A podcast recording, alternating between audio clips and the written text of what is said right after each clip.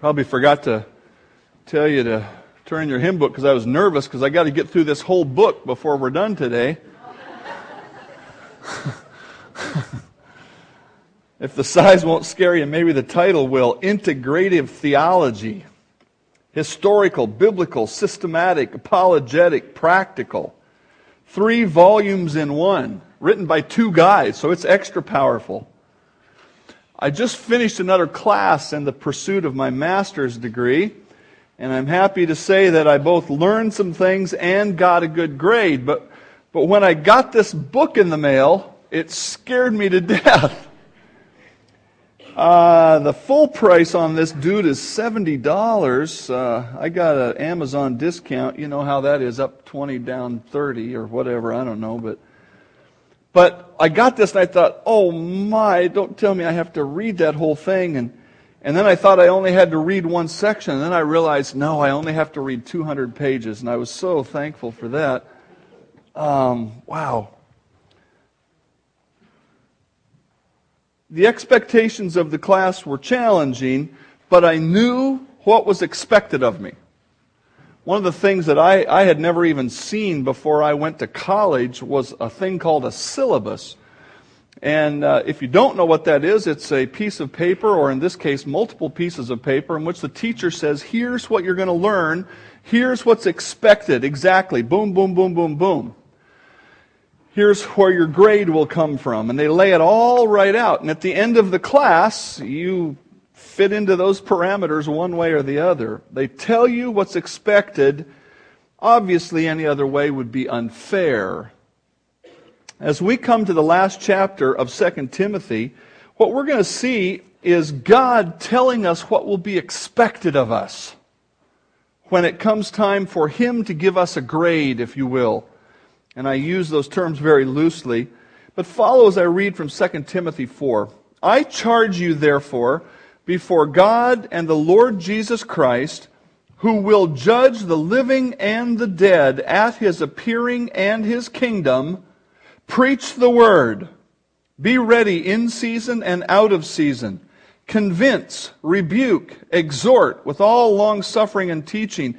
For the time will come when they will not endure sound doctrine, but according to their own desires, because they have itching ears, they will heap up for themselves teachers, and they will turn their ears away from the truth and be turned aside to fables. But you, be watchful in all things, endure afflictions, do the work of an evangelist, fulfill your ministry. As I studied this week, and I've read through this, I've preached this before, something jumped off the page that I never fully grasped before, and I hope I can communicate it to you. And it's this very important point, and a couple more to follow. All people will be judged by Christ, and in particular, Christians are going to be judged by, here, a particular standard, and we'll come to that in just a moment.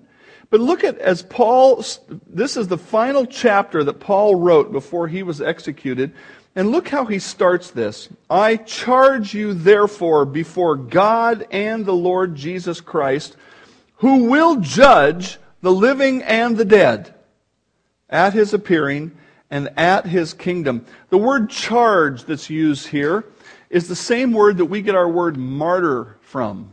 And the word martyr literally means witness in Greek. And it's as though the Apostle Paul is saying, look, here's God the Father, here's Jesus Christ, and the three of us together are coming to you, Timothy, saying, Timothy, here's something I want you to know. That is a solemn witness, a solemn charge. And he says, the reason this is so important is because Christ will judge the living and the dead. For the Father judges no one, but has committed all judgment to the Son. Jesus said this while He was on the earth, and here it's reinforced in the sense that Christ is going to be the final judge.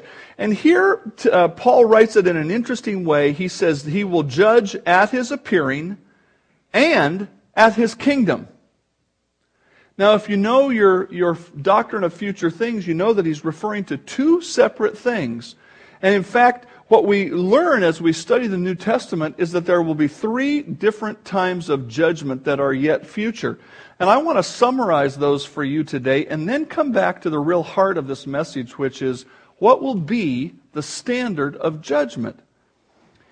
The first judgment that we need to take note of as Christians is this. There will be a judgment of Christians sometime after the rapture being that event when we're taken off of this planet and taken up to heaven. Of course, some of us may live till that time, some of us may not, but there will be a time when God takes all the Christians up who are still living, plus resurrects all the Christians who are in the ground, and takes us to be with Himself. And then there will be a judgment of us. 2 Corinthians 5 says this, "Therefore we make it our aim, whether present or absent, to be well-pleasing to Him, for we must all appear before the judgment seat of Christ, that each one may receive the things done in the body according to what he has done, whether good or bad." Now, it's important for you to write a word down here. The word for judgment in Greek is the word bema. B-E-M-A would be the English transliteration of it. And we usually refer to this judgment as the bema seat judgment. And the reason we do that is there's a specific imagery that Paul is bringing up to help us understand this judgment. And the imagery is that of the athletic contest that we have come to call the Olympics. And in the Olympics, when an athlete would run his race, there would come a time at the end that the winner would go to the seat, if you would call it even the throne, of the judge. And the judge would be sitting there. Perhaps there would be a whole retinue of judges, but there would be a person who was designated as the judge. And this place is called the bema, the place of judgment. Now, when an athlete won the race and came to the place of judgment, did he come to find out if he was a winner or a loser? No, he came to receive the reward for winning the race. And the reward, of course, in ancient Greek was a laurel wreath. Today it's the gold medal. And so the place of judgment was not a place of saying, are you in the race or out? Did you finish the race or not? Did you do a good job or not? The place of this judgment was a place of reward or recognition for the race that had already been run. And that's the judgment that is spoken of here. The imagery is here. And the imagery is connected with this that the Apostle Paul writes in 1 Corinthians 9. Do you not know that those who run in a race all run, but only one receives the prize? You should run in such a way that you may obtain it. Everyone who competes for the prize is temperate in all things or self-disciplined. Now they do it to obtain a perishable crown, the laurel wreath, literally a bunch of laurel leaves woven into a crown. They do it to obtain a perishable crown, but we do it for an imperishable crown. Therefore, here's how I run. Here's how I conduct my life. Not with uncertainty. Here's how I fight. Not as one who beats the air, but I discipline my body and I bring it into subjection, lest when I have preached to others, I myself should become disqualified. Now there again, we're starting to think, well, does that mean there's possible that you get to this judgment and God says, no, you're disqualified, you're out of here? No, here's what it means. For in no other foundation can anyone lay than that which is laid, which is Christ Jesus. Now if somebody builds on this foundation with gold, silver, precious stones, wood, hay, straw, each one's work will become clear, for the day will declare it, because it will be revealed by fire, and the fire will test each one's work of what sort it is. If anyone's work which he has built on it endures, he will receive a reward. If anyone's work is burned, he will suffer loss, but he himself will be saved, so as through fire. The judgment seat of Christ, the bema seat, is a time when Christians' lives will be evaluated according to this by some kind of fire. Not the fire of hell, perhaps even just the fire of righteousness. And God says some of the things that we have done in our Christian lives will show forth as gold, silver, precious stones, and some of those things will show forth as wood, hay, and stubble. And when God applies His righteous gaze to our life, some stuff will be burned up and some stuff will be left. And he even says it's possible that somebody could get there with nothing. And yet he still will be saved so as by fire. Okay. When I was in college, the main theology class that everybody had to take was done by a contract grade. The teacher would say, would you like to get an A? Say, yes, I'd like to get an A. And he'd say, here's what you have to do. And when you turned a paper in, if it wasn't an A quality, he'd give it back to you. And he'd say, you got to fix this and fix this and fix this, and then turn it in again. And you could keep doing that over and over till you got an A. And if you got a test, then you had to get a certain percentage. And if you didn't get it, he'd send it back and say, do it over. Now, you could contract for an A or a B or a C. But you couldn't contract for a D. And the only way you could get an F was by not living up to the contract.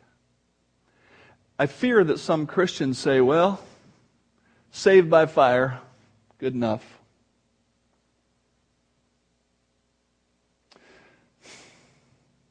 We have the opportunity to show Christ our appreciation for our salvation by living in a righteous way. And of all of the unfair things in the world, when we do that, someday He's going to look at us from that seat of judgment and say, good job. And here's a crown. And then you know what the book of Revelation says we're going to do? We're going to take that crown off and say, I don't deserve that, and throw it at His feet. Do you want to be empty-handed? Oh, it will be glorious to be in heaven any way you can get there. The Apostle Paul says, Timothy, listen, your judgment day is coming. And because of that, I'm telling you, there's something you need to know. Now, that's not the only judgment that is yet in the future. There is another judgment coming, and it's the judgment of those who will survive the tribulation. We don't talk about this judgment much, mainly because it doesn't affect us personally, but it definitely affected what Timothy was going to do with his life. God says that in the future, when the rapture takes Christians off this earth, there's going to be a time of unprecedented wrath from God and anger expressed by Satan through the world. And this time is called Daniel's 70th week. It's called the time of Jacob's trouble or Israel's trouble. It's also called the tribulation. And that time period is going to go on, and it's going to be a terrible time, a very terrible time. And at the end of that time, there's going to be a judgment. Because there will be people who come to faith in Christ during that time. Now, according to the book of Revelation, many of those people are going to be martyred. That is, they are going to be killed for their faith. It's going to be such an extreme time of oppression by Satan and his people that it will be even hard for people to do business, if you will, unless they have the number of the Antichrist on their forehead or on their hand. And so many Christians will be martyred because they will refuse to go along with Satan's work. But there will be some Christians who make it all the way till the end of the tribulation physically alive. And of course, there will be some unbelievers who will make it to the end of the tribulation physically alive. And this passage of Scripture from Matthew 25 talks about that judgment. This is one of the most misapplied and misunderstood passages in the New Testament. But you need to understand, if you study Matthew 24 and 25 at length, you look at the whole thing, it's very clear that it's talking about the time of tribulation and the judgment that will come at the end. When the Son of Man comes in His glory, see, the coming of Christ in His glory is when He comes back to earth and sets up His kingdom. It's not the rapture, it's a different event. When He comes in His glory and all the holy angels with Him, then He will sit on the throne of His glory. This is the throne of David in Jerusalem. All the nations will be gathered before Him, and He will separate them one from another as the shepherd divides his sheep from the goats. And if you want to know, theologians usually refer to this judgment as the sheep and goats judgment because of that phrase. And He will set the sheep on His right hand, but the goats on His left. Then the king will say to those on his right hand, "Come, you blessed of my Father, inherit the kingdom prepared for you from the foundation of the world.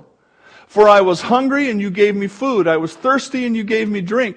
I was a stranger, and you took me in. I was naked, and you clothed me. I was sick, and you visited me. I was in prison, and you came to me."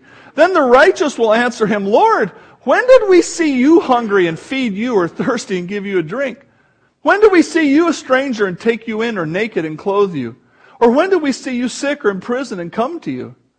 And the king will answer and say to them, "Assuredly, I say to you, inasmuch as you did it to one of the least of these my brethren, you did it to me." Then he will also say to those on the left hand, "Depart from me, you cursed, into the everlasting fire, prepared for the devil and his angels. For I was hungry, and you gave me no food. I was thirsty, and you gave me no drink. I was a stranger, and you did not take me in. Naked, and you did not clothe me. Sick and in prison, and you did not visit me." Then they will also answer him, saying, "Lord, when did we see you hungry or thirsty or a stranger or naked or sick or in prison and did not minister to you?" Then he will answer them, saying, "Assuredly, I say to you, inasmuch as you did not do it to one of the least of these, you did not do it to me. And these will go away into everlasting punishment, but the righteous into eternal life."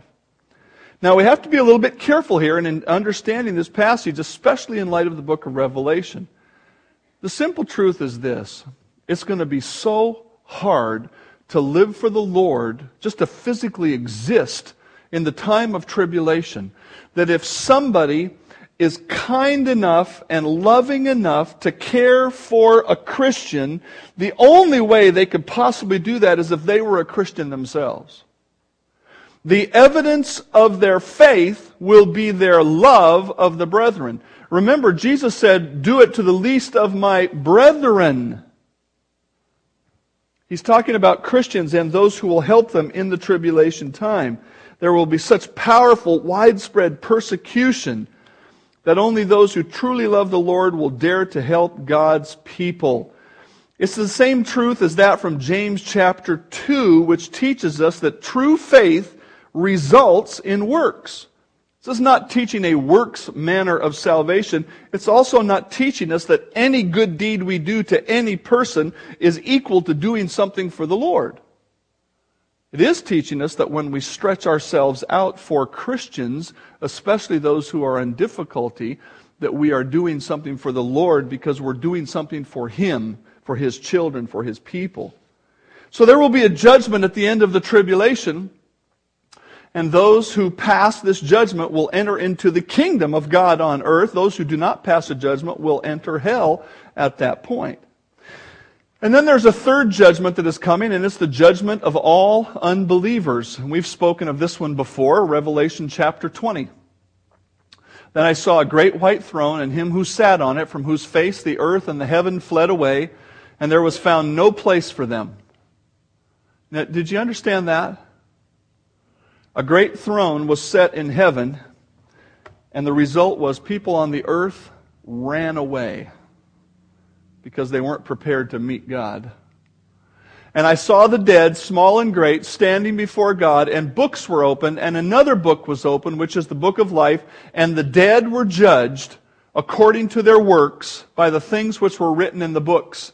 The sea gave up the dead who were in it, and death and Hades delivered up the dead who were in them, and they were judged, each one according to his works. Then death and Hades were cast into the lake of fire. This is the second death, and anyone not found written in the book of life was cast into the lake of fire."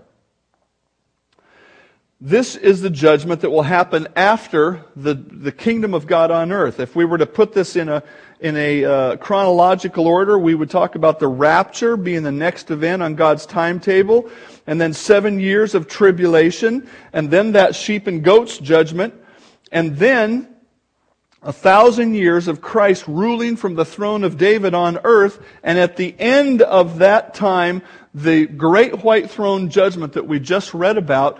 And at that point, Satan is condemned to hell, all sin is taken away, and we enter eternity in a sinless condition with a new heaven and a new earth and a new Jerusalem. And the unbelievers who face this great white throne judgment will be judged by their works, whether they were sinful or not. And of course, every unbeliever will be found to be sinful. No believers will have somehow passed the test of being sin-free.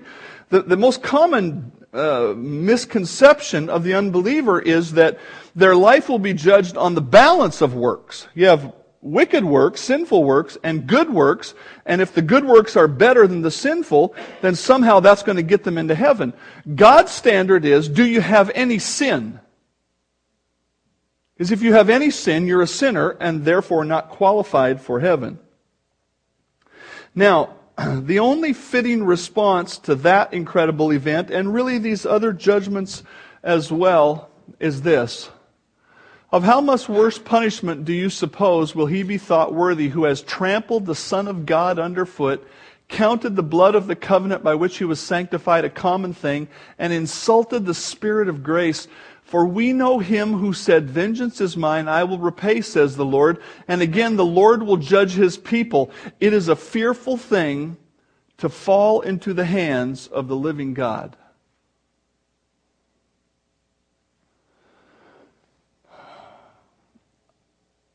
I think there are probably far too many people that have far too light a view of who God is and what it will be like to stand before him. Now, look with me again, please, at 2 Timothy chapter 4, verse 1. And think about everything we've just read from the Scripture and just talked about. And pull that all together with Paul talking to Timothy. I charge you before God and the Lord Jesus, who will judge the living and the dead at his appearing and at his kingdom. In light of all of this that's coming, what does he tell Timothy to do in verse 2? What? Preach what?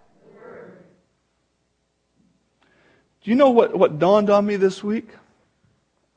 This is going to be the standard of judgment at those judgments. When God evaluates our life as a Christian, it's not going to be some arbitrary, unknown standard of judgment. He's going to pull out the syllabus. And he's going to say, did you speak the truth in love? Yeah, there, and there. No, not there. Burn that one up. There, you know. Did you stand up for me and speak the truth to that unbeliever? Yeah, there. No, not there, not that, there. You understand? This will be the standard of judgment. This will be the standard of judgment. The standard of judgment will be the Word of God. That's why Paul says, preach the Word. And if we were to contextualize it a little bit, we could put it like this. He says, Timothy, your personal evaluation by Christ will be in light of the Word of God. So preach the Word.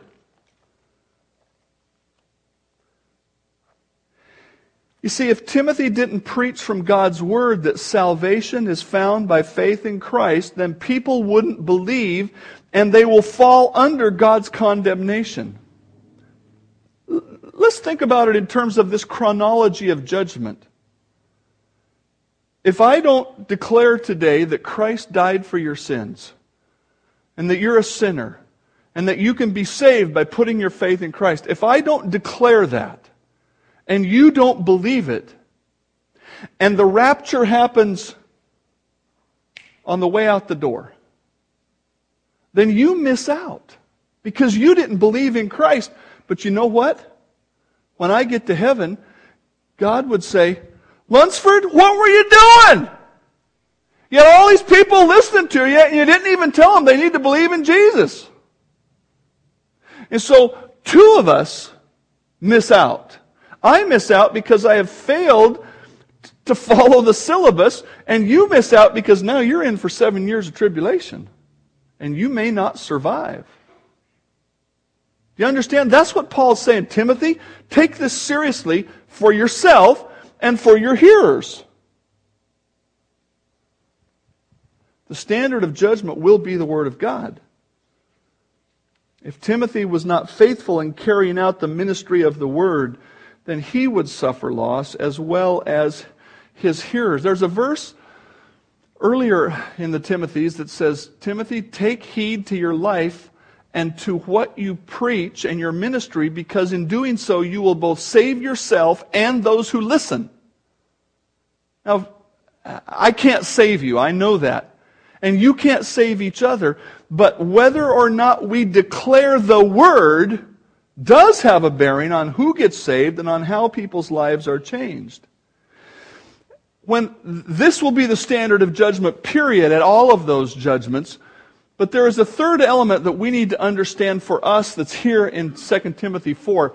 The standard of judgment for believers, so we're only talking about this one judgment right now, will be the way we handle the Word of God. And we're going to talk about this in part this week and in part next week. But the thing that we understand, first of all, is this. Do you handle it like it's God's Word?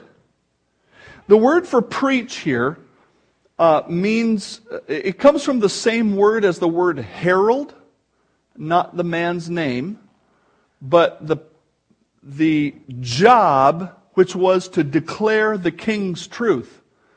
You know, maybe you've seen an old movie or read a book. So the king says, I want everybody to know that taxes are going to increase. And so there is a guy, today we call him the White House Communications Director or something like that. But in that day he was called a herald. And so the king would send the herald out, and the herald would go to the towns, and he'd unroll the big sheet of paper and he'd say, "Hear ye, hear ye! The king says taxes are going to rise." Now, whose word was the herald declaring? The king's. Wasn't his word. Wasn't his idea. It was the king's truth, the king's idea. The herald's job is to declare the truth. Now, let's imagine that he goes out. Let's say this town is full of folks who like big government. And so when he says, "We got to raise taxes," they all go, "Yeah." But he goes over to here, and there's a bunch of Republicans over here. And he says, "Hear ye, hear ye, the king says taxes are going to rise." And they say, "Like heck they're going to rise. We're going to beat you up." And the herald goes, "Did I say taxes are going to rise? No. What was I thinking? I had too much coffee this morning, I don't know. No, taxes are going to go down." And everybody goes, "Yay." Now, when the herald gets back to the office, turn this on. Herald to the office, the king wants to see you.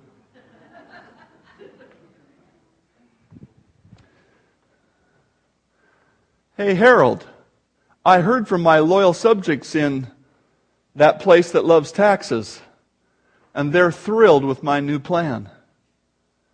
And I heard from my subjects in that place that hates taxes, and they are too thrilled with my new plan. What did you tell them?" "Well, king, they didn't like your idea, so I changed it." The king's going to go, "No problem."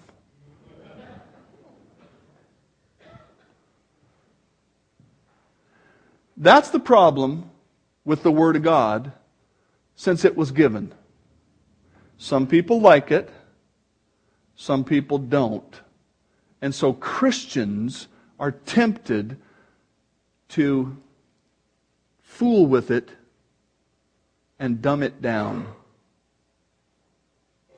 And there's an ongoing process, and of course there's pushback by Satan ultimately. But it comes to us from the world, and the world says, "Oh, I don't like that thing about abortion. I don't like that thing about homosexuality. I don't like that thing about women following their husbands. I don't like that thing," on and on and on.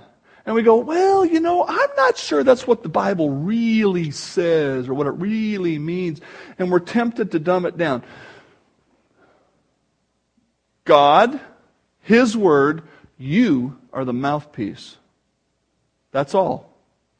We have to handle it like it is God's Word. Muammar Gaddafi said, "I'm going to fight to the last drop of blood." Can you imagine one of his lieutenants going out and saying, "Hey folks, Muammar wants to have a negotiation"? We're dealing with the King of the universe, our Creator, our Savior, and He has declared His truth, and it is our job to handle it like God's Word. Some people will like it and some people won't, but we've got to declare His Word. Number two, in our standard of judgment, are you ready to share God's Word? And we see this from the phrase, be ready. Preach the Word, be ready. In season and out of season. And the in season and out of season certainly applies to what I was just saying. There are some times when it's more popular, sometimes when it's not. But I want to focus in this point on just asking you, are you ready to share God's Word? I was on a disaster team in Seattle that went to national disasters like the Northridge earthquake. And since we could be called, for instance, in the morning and have to be on an airplane by 5 in the afternoon with 20,000 pounds of team gear already packed and ready to go by our hands, we had to keep our own personal gear together. We had to have it. We had to have it together and have it in a bag. And we had periodic inspections. They'd say, bring your go bag in. We're going to see if you have everything you need to have. They weren't willing to trust us. I mean, we're all adults, we're all professionals. They said, we're going to inspect your stuff and make sure you're ready. So when the call comes, you're not going to hold us back. Are you ready to share God's Word?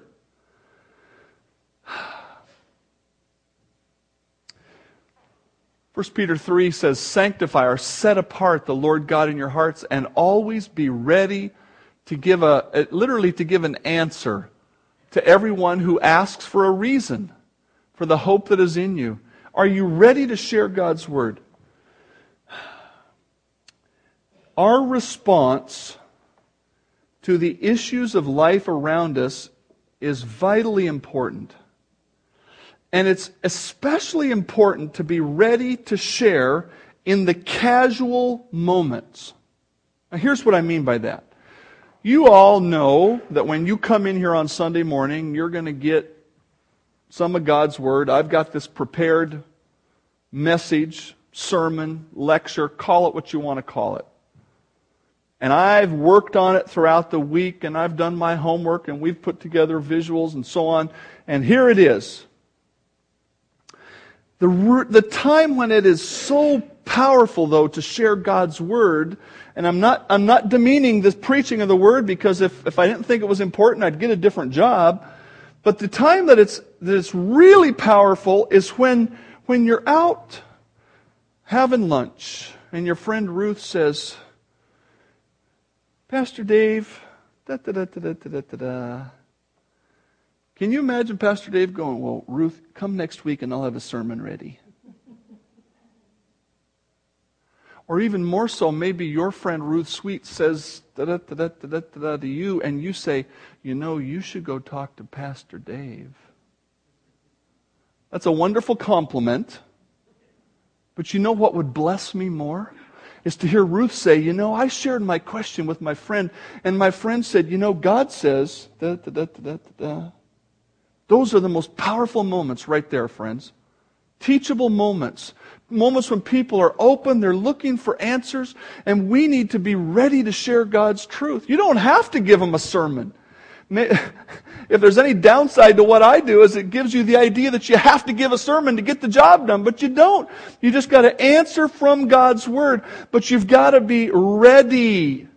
You've got to be ready when your 11-year-old son comes home asking about beer and his friends.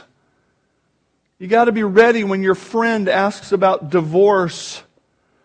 You've got to be ready when your coworker comments on the latest movie star meltdown. You got to be ready when the person sitting next to you in church is struggling with a life decision. And so if I was to say, how can you be ready? I would say, here's another way that you've got to handle the Word of God. If you want to be ready to preach the Word as God's Word, you've got to be feeding your soul with God's Word every day. Listen what Jesus said. Man shall not live by bread alone, but by every word that proceeds from the mouth of God. Are you feeding your soul? You know, I'm convinced that one of the problems that Christians have, and non-Christians really have it, is that our souls get hungry, but we don't recognize what we need. In other words, we think, oh, I need to go shopping. I need to go to the shop to work. I need to do this or have that or get this experience, when really what's wrong is our soul is hungry. This week I had a violent flu. I lost 7 pounds in 2 days, and my stomach got so messed up, I wasn't sure if I was hungry or in pain. And I tried eating, and that didn't work some of the time. And I thought, what can I eat? Nothing tastes good. I just didn't know what to do. Is your soul hungry? The only way you can get strong, the only way you can recover, is to feed on God's Word. No matter how you feel, there is only one food for your soul. The way to be ready to share God's Word is to be learning God's Word every day and every week, every Sunday or Wednesday at a Bible study, to be reading good books. In fact, I would challenge you to think about it this way. Did I put that there? No. Could I challenge you this way? Your prime hobby in life should be knowing God's truth. Is that too strong of a statement? Your prime hobby in life should be knowing God's truth. Let me put it to you this way. Most people wouldn't call watching sports on TV a hobby, because a hobby is supposed to be active, right? In other words, if you just lay on the couch and watch the TV, that's really not a hobby. That's a bad habit. Okay? But let me just say this. If you can discuss the strengths and weaknesses of individual professional sports athletes by name, then you should surely be able to recite the scriptures of the gospel to an unbeliever. You ever thought about that? How do you learn? You know, I mean, my son plays fantasy football, and some of you know what that is. You pick out these players, and you put them all together, and there's all this complicated way. I guess they have computer programs that keep track of some of it now. But boy, he knows all these players, and when this guy does good, and that guy does good, and so on. And of course, he would never come to me and say he can't learn the Word of God. He knows what he'd hear, but we can learn all kinds of things that really don't matter. And yet, well, I just can't learn the Bible. I would suggest to you that it takes the same kinds of effort. If you can name Hollywood celebrities and their roles in movies or television, like at the Academy Awards, was it last week or 2 weeks ago, whenever it was, then surely you should be able to know the stories of Bible characters and how their lives instruct us today. If you could learn the procedures in a trade or the skills of using a computer, you should have no problem understanding God's biblical processes of Christian growth and the scriptures in which they are based. If you can type text into a numeric keypad without looking, you can remember God's truth. And that's why I would say our problem is not ability, but availability. Our problem is not ability. We might want to paint it as ability, because that lets us off the hook. The truth is, we can know God's Word. We can grow in God's Word. In fact, listen to what God wrote to some folks in Hebrews 5. By this time, you ought to be teachers. You ought to be teachers, but instead you need someone to teach you the first or the elementary principles of the truth of God. And you've come to need milk and not solid food. For everyone who only partakes of milk is unskilled in the word of righteousness, for he's a babe. But solid food belongs to those who are of full age, that is, who by reason of use have their senses exercised to discern good and evil. Can you imagine at the bema seat, God says to you, well, why didn't you say something right there? And you say, I didn't know what to say. And God goes, I gave you all the words. Wouldn't that be something? I wrote it all down for you. Wow. It's been a blessing to me personally to walk with Mike and Pat Coogan through the last 8 months or so of Mike's terminal cancer. This week, Mike said, and I asked him if I could tell you this, and he said yes. He said he was glad his death didn't come without warning so that he would have time to think and prepare. And he said, what I've been doing in this time, he said, people die, they have a car accident and they die, and they don't have any warning about it. I'm glad I've had time. And he said, what I've been doing in this time is reviewing my life. And I've been confessing everything I remember. He said, I probably don't remember everything I should, but when I remember something, I confess it. And I've been taking joy in the things that there were to take joy in. Wow. I'd call that living in light of the fact that Christ is going to judge the living and the dead at His appearing and at His glory. Are you living in that light today? If you've never believed in Christ as your Savior, I would invite you to do it today, to be ready to escape these two judgments and to only face the reward seat of Christ. If you are a believer today, are you living with eternity in view? Are you preaching the Word? Are you sharing the Word? Are you living the Word with eternity in view? Heavenly Father, speak to our hearts today. Use your truth.